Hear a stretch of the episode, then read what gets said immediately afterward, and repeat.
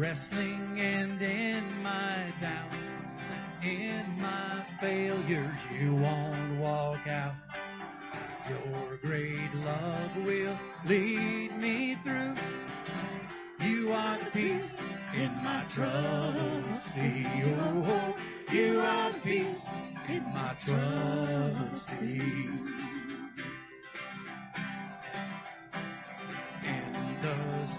Silence, you won't let go. In the questions, your truth will hold. Your great love will lead me through. You are the peace in my troubled sea. You are the peace in my troubled sea.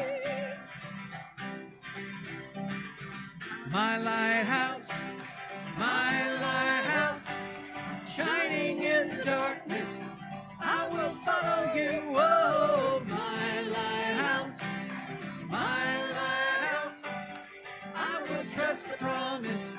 You will carry me safe to shore.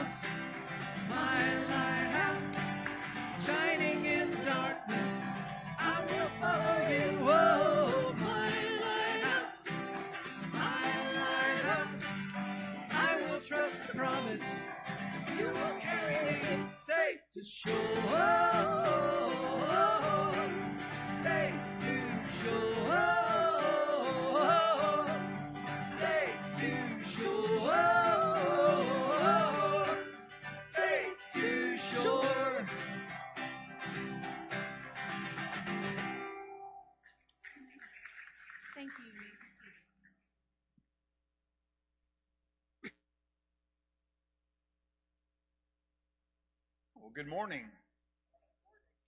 Um, with the impending wedding of Anna and Mitchell, um, drum tryouts will um, will commence immediately following the service. So if you if you have talent as a drummer or you would like to become a drummer, um, there would be space for you.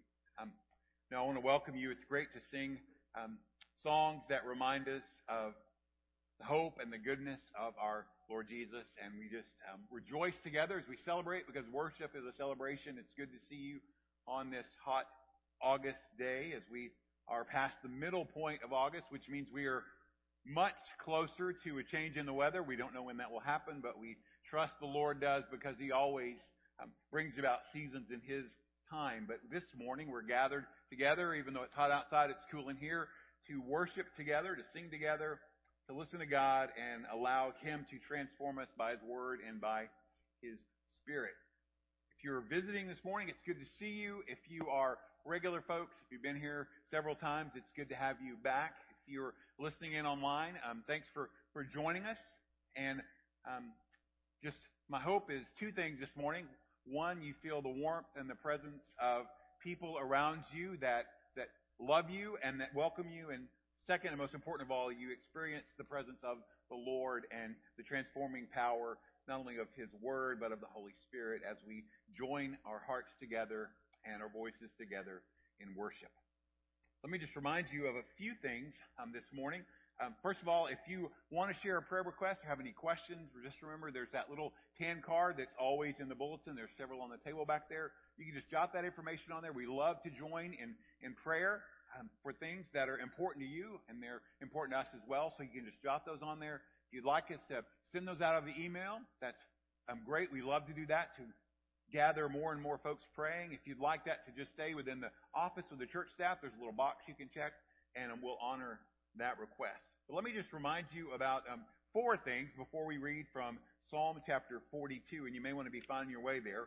Um, one, next week, I mentioned earlier that we are um, in need of a new drummer. Next Sunday afternoon at 4 o'clock, we are going to celebrate the upcoming wedding of Anna and Mitchell.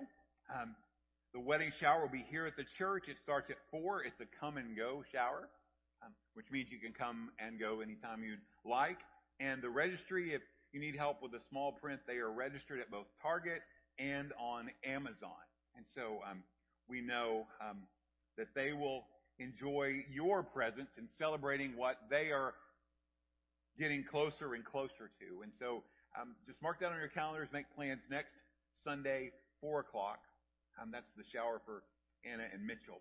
Um, second, Wednesday nights are back up and rolling. Um, we we pray at 6:30 on Wednesday evenings, and we'd love to have you join us. And then also during the after or the morning and early afternoon, we have our adult Bible study that starts at 11 o'clock. Um, we are just about to finish up the month of August, where we are just meeting for Bible study, um, where we sing from the hymnal and we pray together. And then starting again in September, we will begin having our lunch. And so it's not only a good time to study God's Word, to pray together, but it's also a good time to fellowship and enjoy a meal. And that is open to anyone of any age. And so um, just take advantage of that as your calendar um, is open, and we would love to see you there. Men, tomorrow morning, 6.30 at the Elk Diner um, is men's breakfast.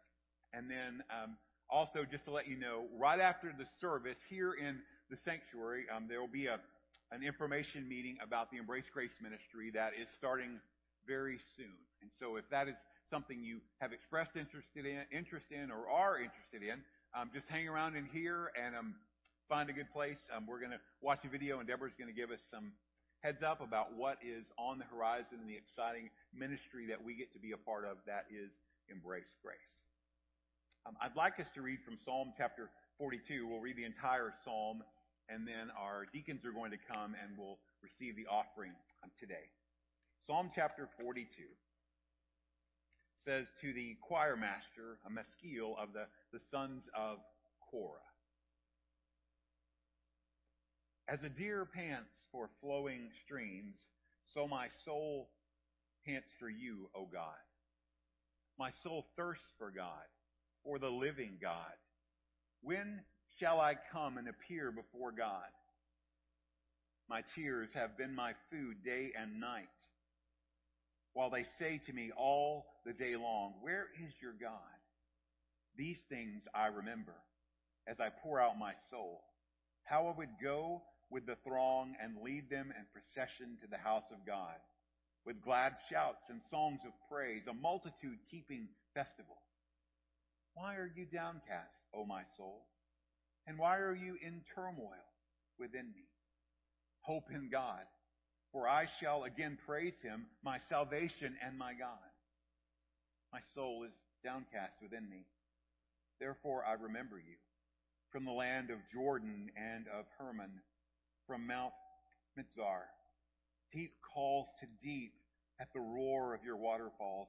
All your breakers and your waves have gone over me.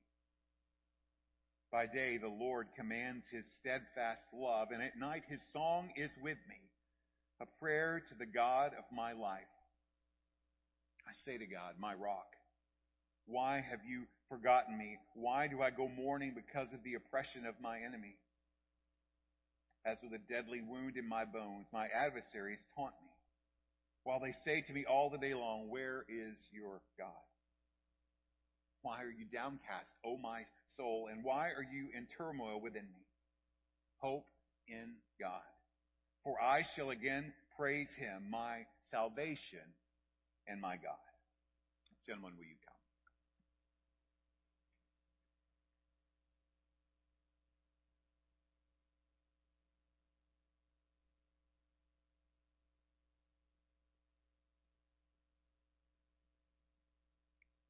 If you'll bow with me, please. Our dear, most gracious Heavenly Father, as we come toward you and today to worship you and to listen to your word, we're here to take tithes and offerings to pay back just a small amount of what you've given to us. Your tithe was when you gave your Son, Jesus, who died on the cross for us, Lord, and who bore all our sins. So, Lord, we're here today to thank you for that. And, Lord, we just want to pray that the Holy Spirit is among us and here in your house with us. In your Son's name, Jesus. Amen.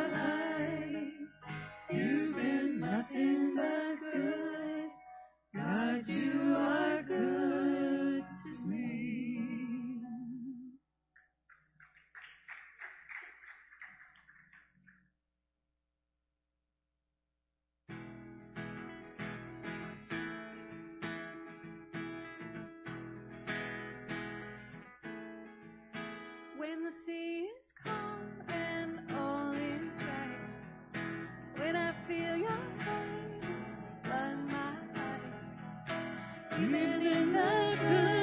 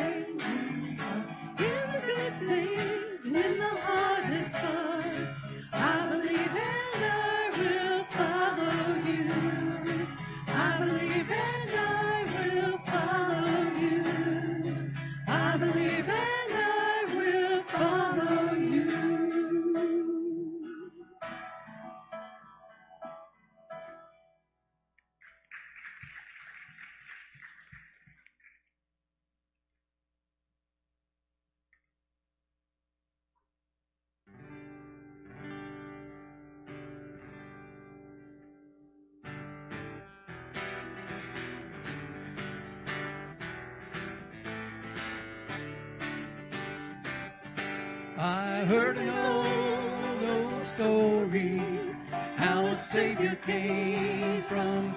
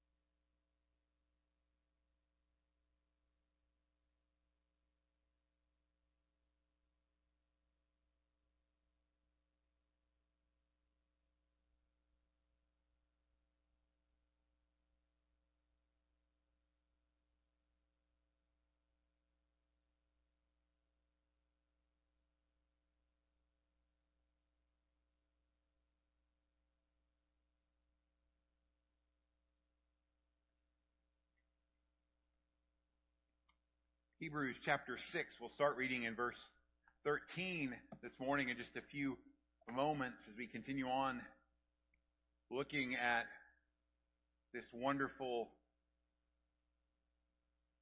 letter to the Hebrews that is packed full of wonderful information, encouragement, lessons about the goodness of God, and most importantly, just showing us that in every circumstance, no matter what, Jesus is always better.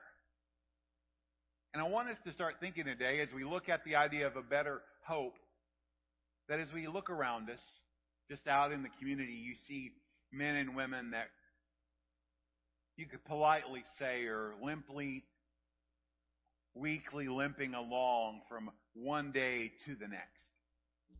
They're, they're in need of encouragement. They're, they're starving for hope. They live in a life that is filled with broken promises.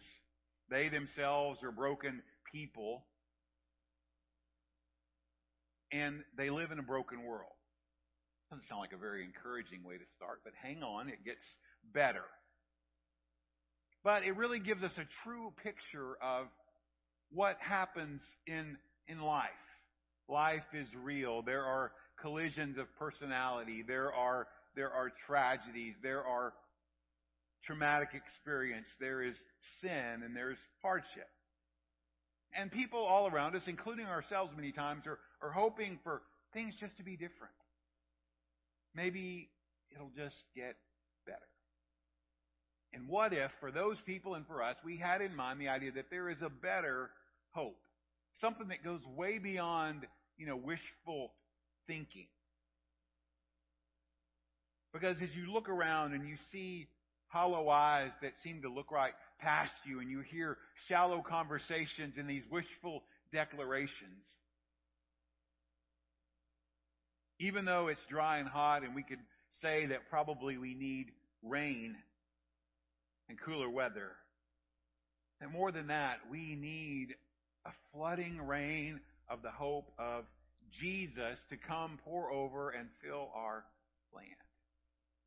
We need to know and let the people around us know that God makes promises to broken people. We'll see that today as we look at the example of a guy named Abraham. And if you have your doubts about Abraham's brokenness, you can just read through his story and figure out that he was a guy just like us that listened, blew it, listened, blew it, but God was faithful and Abraham trusted God's promises. Promises. God's promises that remind everyone that's willing to listen that God loves them. Promises that God has a plan, a hope, and a future. Promises that are never broken and that are full of real hope. And if you can just grab a hold of a small smidgen of this hope, if you experience in your life, it's contagious. This hope that's anchored not in what we wish would happen, but in the truth of what God is doing. That as we look around and see people that are hurting, surrounded by the brokenness of this world, that there is a lifeline of hope that can be extended. That's not soon passing or fleeting, but it's firm and secure. And it transforms. It's founded on God's promises. It's secure in the purpose of Jesus, in God's plan. And we have the privilege not only to receive, but to offer up hope to hurting people. And this morning, just think about this as we listen to these verses, because God always keeps his promises, and, and he does. We run to Jesus for hope, encouragement, and strength. Because God always keeps his promises, the steadfast faithfulness of a God that does not change. We run declaration, not we can run, but we do run. We should run to Jesus. Why? Because he's the source of hope. He's the only one that can bring encouragement. He provides the strength that we need. As we read the closing verses of chapter 6, we begin in verse 13, and the author introduces us to the story of a man named Abraham. For when God made a promise to Abraham, since he had no one greater by whom to swear, he swore by himself, saying, Surely I will bless you and multiply you. And thus Abraham, having patiently waited, obtained the promise. For people swear by something greater than themselves, and in all their disputes, an oath is final for confirmation. So when God desired to show more convincingly to the heirs of the promise the unchangeable character of his purpose, he guaranteed it with an oath.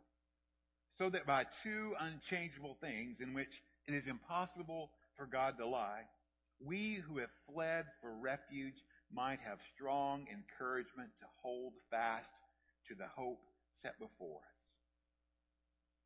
We have this as a sure and steadfast anchor of the soul, a hope that enters into the inner place behind the curtain, where Jesus has gone as a forerunner on our behalf, having become a high priest forever after the order of Melchizedek. Oh Lord, we are just blown away by the fact that you love us, that you offer us your grace, you extend us your mercy, and that in you we have hope. And so help us this morning as we focus on the truth that you keep your promises, that we should, can, and will run to Jesus to find hope, encouragement, and strength.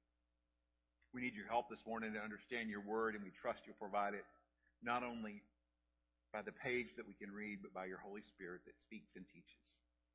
So, Lord, help us, and we trust you will. In Jesus' name, amen. Now, as you're reading through the book of Hebrews, you always have to keep in mind the writer's main idea, his main point of view, that Jesus is better.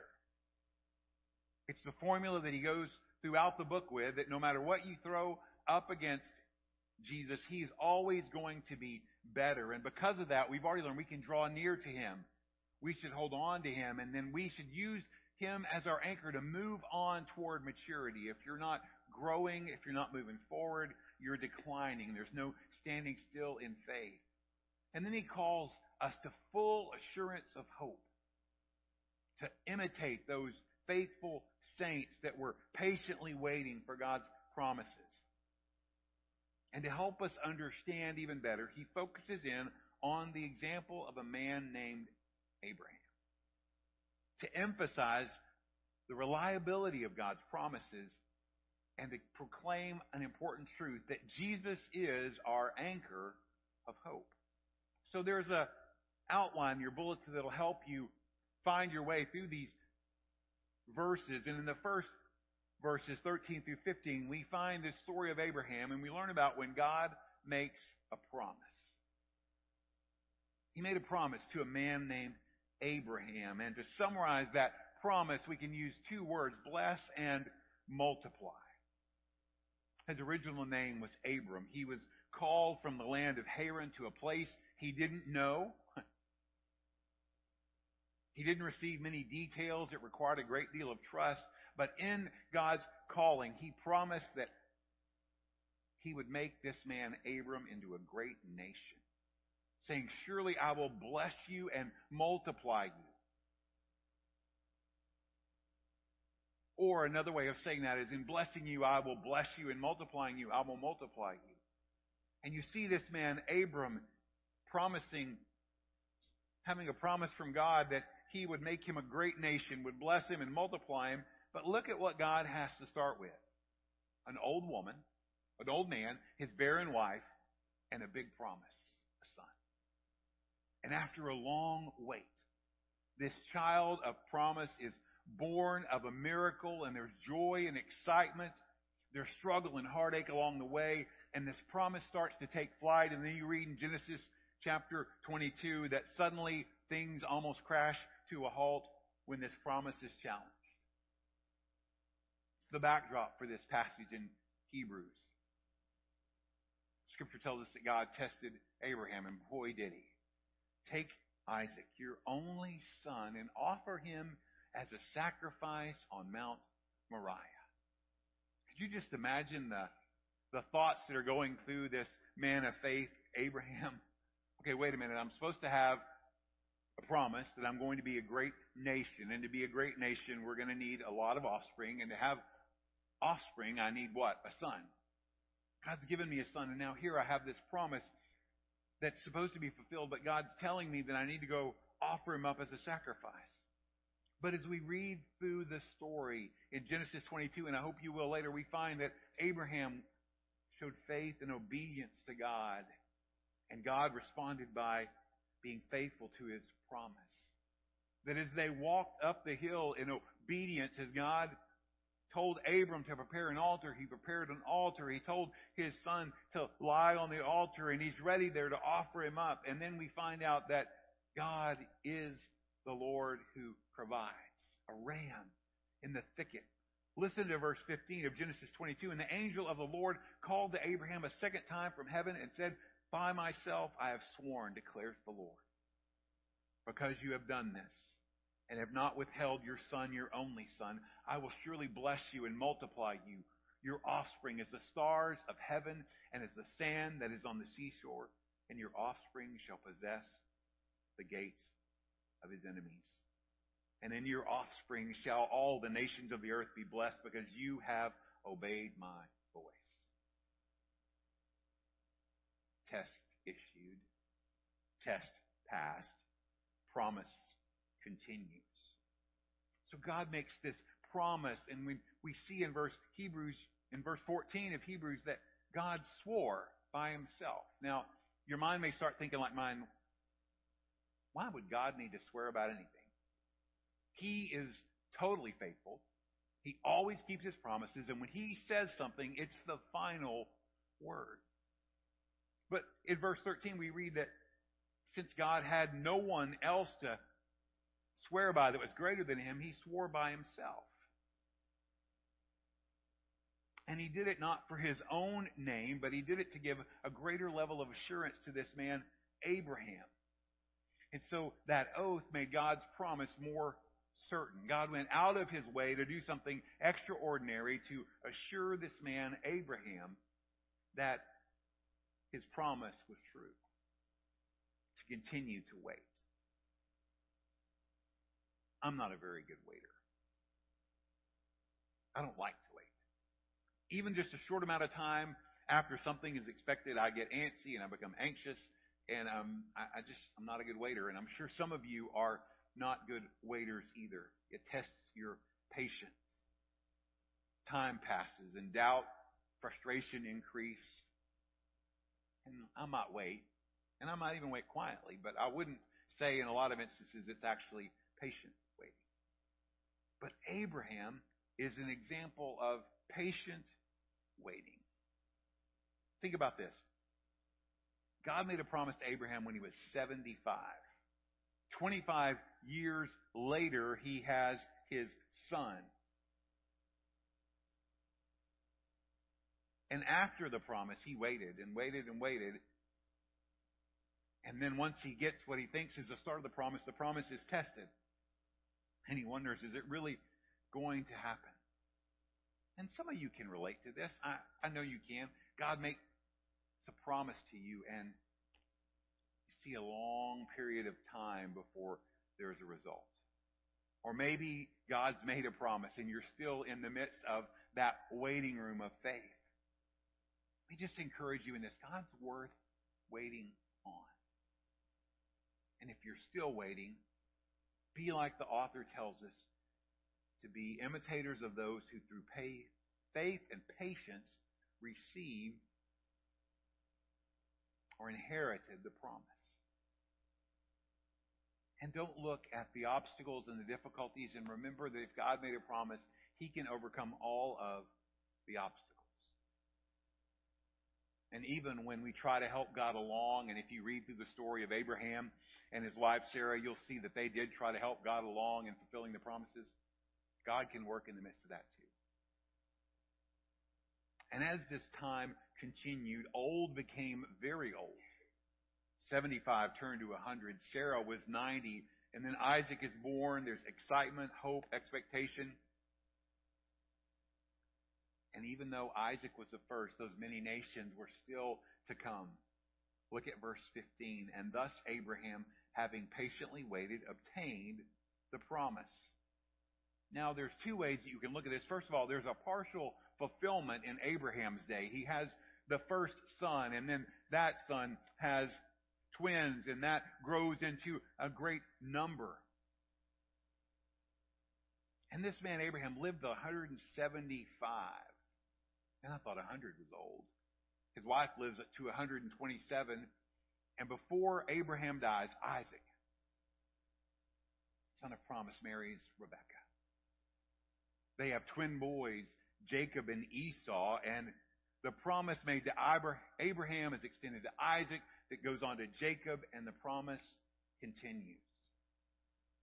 And the Israelites grow and grow. And so we see a partial fulfillment, but it all points toward something greater. There's a final fulfillment of God's promise, not in the people that walked on the earth, but in the person of Jesus, that through him all the nations would be blessed. That means both Jews and Gentiles, people from every tribe, nation, and tongue would be blessed to be a part of the people of God by faith in his Son. And so we see Abraham, who inherited God's promise by faith and patience. And the author makes this point. If God's promises were reliable to a man named Abraham, then Christians can claim the same hope that their promise, that God's promises to them are true as well. And you see, the keeping of the promise is based on God's reliability record, which is flawless, not our record. And so verses 16 through 18 point to God's unchangeable character. I said earlier to give greater credibility, you know, God swore by himself to Abraham. But here in verse 16, he helps us to see that humans swear by something greater to give credibility to their own arguments. For people swear by something greater than themselves, and in all their disputes, an oath is final for confirmation. You might have somebody say to you from time to time, I promise you this is true. And then they might think they need to add a little more emphasis, so they swear, I swear on my lucky penny or something, you know, like that to make it even more credible. That's kind of silliness, but in ancient courts, when someone testified and then gave an oath, it was a legal guarantee of truthfulness. And the oath alone could put an end to an argument, a dispute. And so they would always swear by something greater than they were you read about, you know, and you hear, you know, God's admonishment. You know, some people will swear by, you know, God's name. You see people that testify in court, you know, they're, they swear an oath and they, they're asked, you know, to, to tell the truth, whole truth, nothing but the truth. And I don't even know because of the state of our country if presidents still do an oath, but they would do the oath and they put their hand on the, on the Bible. Jesus told us that we should just simply let our yes be yes and our no be no. But the main point here is not about whether it's ethical to take an oath or not. It's an argument that goes from a, a lesser example to a greater example that if human beings could exam, establish truth with an oath, how much more could God establish His truth when He makes an oath? And so the oath didn't establish God's credibility, it brought certainty to Abraham. God always does what He intends, what He says. He always tells us what He means, and His word is always good enough, even without an oath. But verse 17 helps us to see a little more about why that oath was important. When God desired to show more convincingly to the heirs of the promise the unchangeable character of his purpose, he guaranteed it with an oath.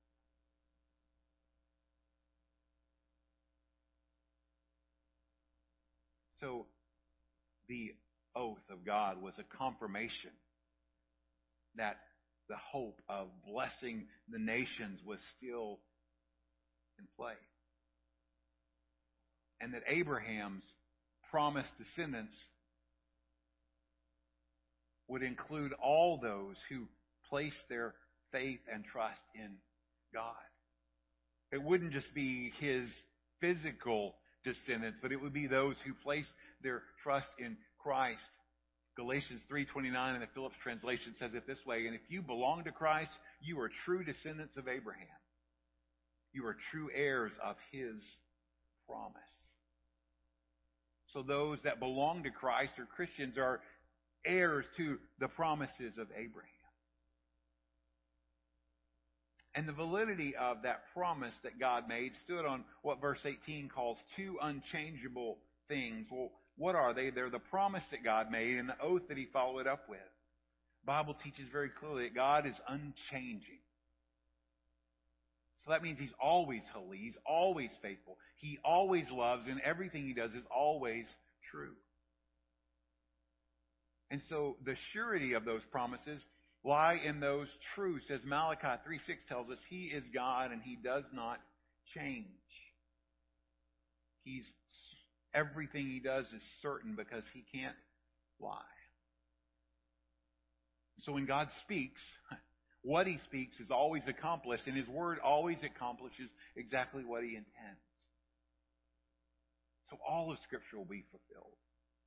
And based on how certain that promise is, the author tells Christians to hold fast to hope. Verse 18, we get to kind of the punchline of the passage. We who have fled for refuge might have strong encouragement to hold fast to the hope set before us. Do you see how the author places himself in that? We who have fled for refuge. So he's including himself. We could have what he calls strong encouragement to hold fast to hope. It's such a beautiful section. You have the idea of someone who is hurting and struggling. They're in need and they're running and they're searching and they're looking for a place of safety, a place of refuge, a little shelter in the storm. And what they find is strong encouragement. The word there has the ideas of support, consolation, exhortation, all built together. That encouragement exists. There's an opportunity. There's an atmosphere for healing to happen, for hope to be rekindled. And it's the hope that's right out in front of us, available to us at any moment. Right there to grab hold to. Right there for us to experience. There is hope. See, God has a place for you to run into and be safe. And you find in verse 3, the, in verses 19 and 20, the last point that Jesus is the anchor of hope. We sang it last week. There's wonderful songs that point to the truth that Jesus is our anchor of hope. Look at verse 19. We have this as a sure and steadfast or steady anchor of the soul, a hope that enters into the inner place behind the curtain. So what the author's doing is he is meshing together two metaphors. One takes us out onto the waves of the ocean, and one takes us into the very inner sanctum of the temple, the holy of holies. And he says there is an anchor for our soul. Now, if you're a Christian, you already have that. The author tells us that. We have this. So the anchor is there. It is available. And the anchor, early Christian symbol of faith, of stability and hope. You know, if you think about it, an anchor drops down to the bottom. It keeps a boat from, or a ship from drifting. And even the Greek philosophers recognize this anchor as a symbol of hope. Listen to two. One's kind of got a funny name, Epictetus. He said this, a ship should never depend on one anchor or a life on one hope. Now, he didn't know the right hope, or he would have known there's only one hope. Pythagoras, when he wasn't writing theorems, said this when he wasn't staring at triangles. Wisdom, great heartedness, and courage. These are anchors no storm can shake. Again, they recognize that there is a need for an anchor, but they rec- they fail to recognize that the anchor is not found in the philosophies and ideas of man, but it's fa- found in a purpose, in a person. That there is an anchor, a hope anchor, and it's the fulfillment of God's promise in Jesus. And it's for the whole person. It's not just for our physical body. It's for our emotional well-being. It's for our, our spirit. It's intended for anyone who is in need and it extends for the entire life. It's sure and steady or secure and immovable. One author said it this way, it's firm, sure because it won't bend, twist, or break when placed under strain, and it's secure because it won't drag or slip in the storm. See, the current of culture that we live in is swift, and we need an anchor. The torrent of temptation is persistent. We need an anchor. The deluge of doubt challenges our faith. We need an anchor. Floods of fear threaten to overwhelm. We need an anchor. And no matter what the circumstance, the Bible tells us we have an anchor. And the anchor is fixed behind the curtain. And so we go from the deck of the ship to the very temple of God behind the curtain. Verse 19, a hope that enters into the inner place behind the curtain. The very holy of holies that that veil covered that only the high priest entered on that most holy day after being cleansed to offer sacrifice. But verse 20 says, where Jesus has gone as a forerunner on our behalf, having become a priest, high priest forever after the order of Melchizedek. We get to chapter 7, we'll learn more about Melchizedek. But here the point to us is that there is a real hope, it's better hope, and it's all because of Jesus, because he lived, he died, and he was resurrected, and he ascended to the Father, that there is a hope that is everlasting, because Jesus went ahead of us and opened up the way. He's the pioneer who blazed the trail for us. Because of his work, it's possible for anyone who puts their faith in him to follow along. Beautiful story it is to read in that account of the crucifixion that when Jesus died, the veil of the temple was torn, not from bottom to top, but top to bottom, as if God himself rent it with his hands. Meaning the barrier between God and men was removed, and now we have a Savior who sits at the right hand of God in that inner place, the most holy place, and because He is there, there is opportunity for uninhibited, unlimited access to God. Uninhibited.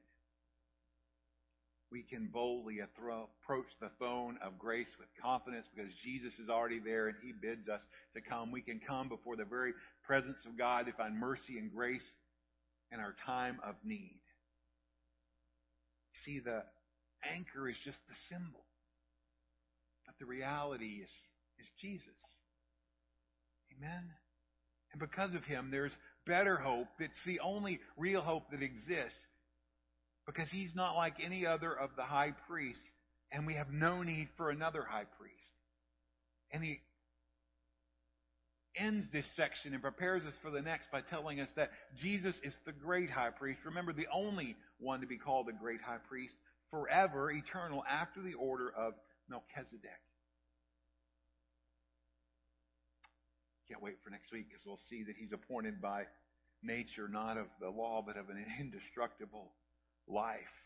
And because God always keeps his promises, we can run to Jesus, the one who is our high priest, for hope, encouragement, and strength. But let me ask you, just as we close out today, what, what might it be that you're seeking refuge from? What have you tried to run to? And how's that working out? And then beyond your little bubble of life, who do you know that needs a refuge right now? Anything we try to turn to other than Jesus is always going to come up short because Jesus is better, but there is better hope because it's hope in Jesus. And here's the great news. You can experience today for the very first time, for the 1000th time, for the next time. And it's real and it's better hope. And when you grab a hold of that hope, when you experience that hope, you know what happens? It becomes contagious. Contagious hope that's anchored in the person of Jesus. So when we look around and we see those hurting people surrounded by brokenness that need someone to throw out the lifeline of hope, that we have something firm and secure to share with them about. We have something that can transform their lives, the truth that's in us of what God can do. It's promised by God. It's secure in Jesus. And what could be more exciting than being a part of what God is doing to offer the hope of Jesus to hurting people? Let me just give you three things that could help us maybe apply this to our life during the next week, and then, then we're going to pray and we'll be done. The first thing is run to Jesus. Too many times I think we feel like, because of our guilt and shame, that we need to run from Jesus. Oh man, what if he found out what I did? What's he going to think about me? He's going to be ashamed of me. He couldn't possibly love me. And in those moments when you feel like you've got to run away and hide, the place to go is to run to Jesus and to hide in Jesus. Don't ever forget that. He is waiting. And so if you want to find hope, run to Jesus. Second thing, hold on to hope. Abraham is our example of patient waiting. Some of us, if we had time, could share testimonies about praying and waiting and holding on to promises year after year after year and finally seeing God bring fulfillment. Hold on to hope. And then here's the last thing share hope. You know, I want you to just jot this down and maybe do this today. You know, make a commitment to call or, or text a friend. To offer words of encouragement, words of hope. It's not your job to, to fix them. It's your job to offer hope to them. Then pray for that person by name. Pray actually before you send it. Say, God who? God what? And then after you send it, just pray that God would work. So God who, God what, God work. Call or text a friend.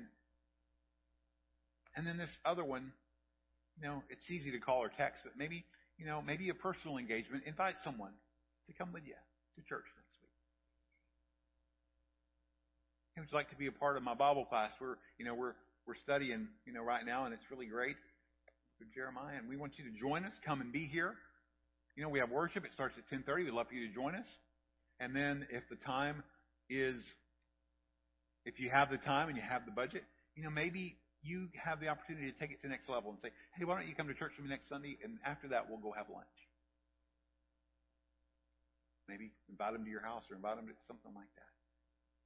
But share hope.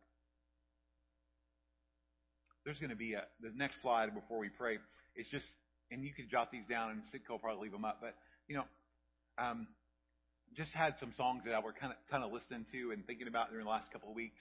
Um, the first three are contemporary songs. The last one is an anch- is a song um, that's a hymn. It's an old hymn. Um,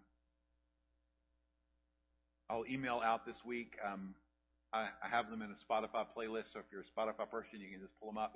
Um, there might even be a couple more on there, but uh, just some songs that would help us as we reflect on this idea of hope. But as we think about this truth, that because God always keeps His promises, we can run to Jesus for hope, encouragement, and strength. Let us be people that run to Jesus, hold on to hope, and share hope when able.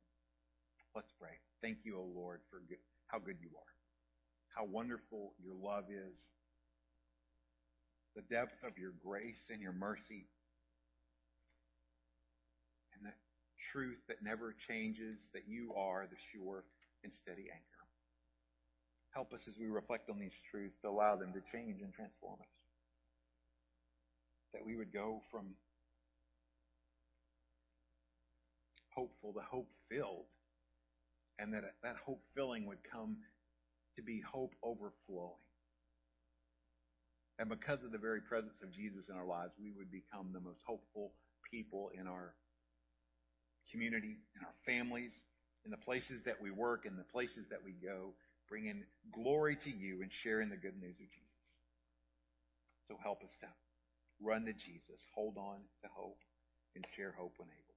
We love you, O Lord, and we pray in your name. Amen. I'm going to take a moment to reflect on these verses and the thought of the anchor of hope that we have in Jesus. Could be that very first experience. That, you know, I, I've heard a lot about Jesus. I've been in church a long time, but today I just want to, to nail it down and make it solid. I want to have that anchor in my life that will never slip. You can find that in Jesus. Maybe it's just a return, just a refreshing time of saying, God, I'm back to you and I want to trust in you. Or maybe it's just responding into being one of those people that is just offering up hope whenever we have opportunity. Maybe today God's saying, hey, I want you to plug in and be a part of this church and move along with them as they hold out the hope of Jesus to those people that are hurting. Or maybe there's something else that you just need to pray about that it's between you and God, and you have that opportunity in this space to offer those prayers that He would listen. I'll be at the front if you need somebody to pray with, or maybe you just grab someone next to you and say, "Hey, will you pray with me?" Listen to some quiet piano music as we focus on the Lord and hear what He says to us. May we respond.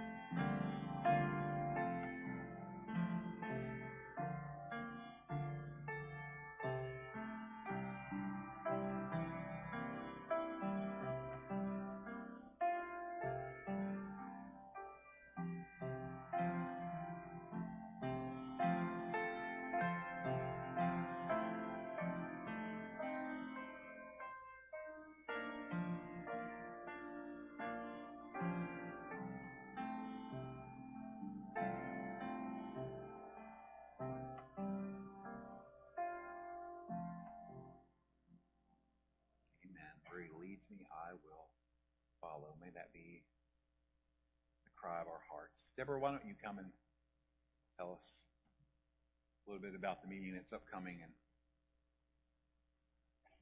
why we should be there. Today, after the service, we'll have a brief meeting about Embrace Grace. And so, um, what we're going to do is we're just going to take a five minute break, go to the restroom. Um, our Embrace Grace classroom will be all the way down at the end of this hall. And so I want to invite you to go check out the room. It's been remodeled, and there are snacks for you because I know it's lunchtime. There's popcorn, there's water. And so I want to encourage you walk down there, grab a snack, come back. And um, there's a video. It's going to be about 15 minutes, not maybe not quite. I'm going to speak just a few minutes. I'm going to try to make the most of our time.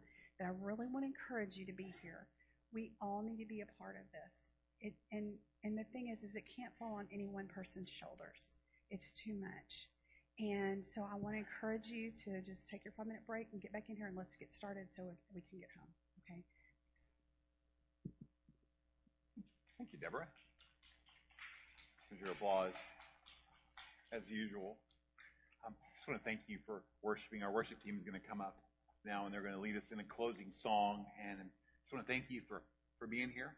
I'm just to, to remind you, if you weren't here here last week, or maybe to remind you in case you may have forgotten this morning, um, just exciting news. I jumped up and down last week. I can't do that this week. Um, if I jump up and down two weeks in a row, y'all will start to wonder if I'm maybe getting a little more excitable than, normal. But no, the, the good news is that this morning I'm doing three worship services, so it's probably already happened. Um, the pastor at First Baptist Church of Burleson is going to challenge um, 10 young families from their congregation to come and be a part of our fellowship for the next um, 12 months. So the challenge will be issued today. Um, they're going to be, you know, have opportunity to think about it, pray about it, maybe um, ask some questions. And so um, we're super excited about the prospect of that. And I wanted um, just to remind you again and just continue to be praying because we're just, you know, asking God to bring up, you know, and to raise up the right people and bring them here. Um, back in 1996, um, several families from First Baptist Burleson came here to a little church that was called Hilltop that was reformed as Cross Timber Baptist Church, and um, we have several of those folks that just stayed the entire time. Um, and so um, we're just praying that God would would use this um, to create energy to help us as we as we move forward and we grow. And so um, just join us in being excited and being praying. And um, as I find out more information, or as maybe we have some families start to trickle in, um, I'll let you know more as we go. We're going to sing, um, so I need you to stand up with us. And after we sing, um, don't forget to go down and check out the Embrace Grace room. There's snacks down there, and if you're staying for the meeting, we'll get started in about five minutes after we conclude. So, Lord bless you. Let's sing. Victory in Jesus, my Savior.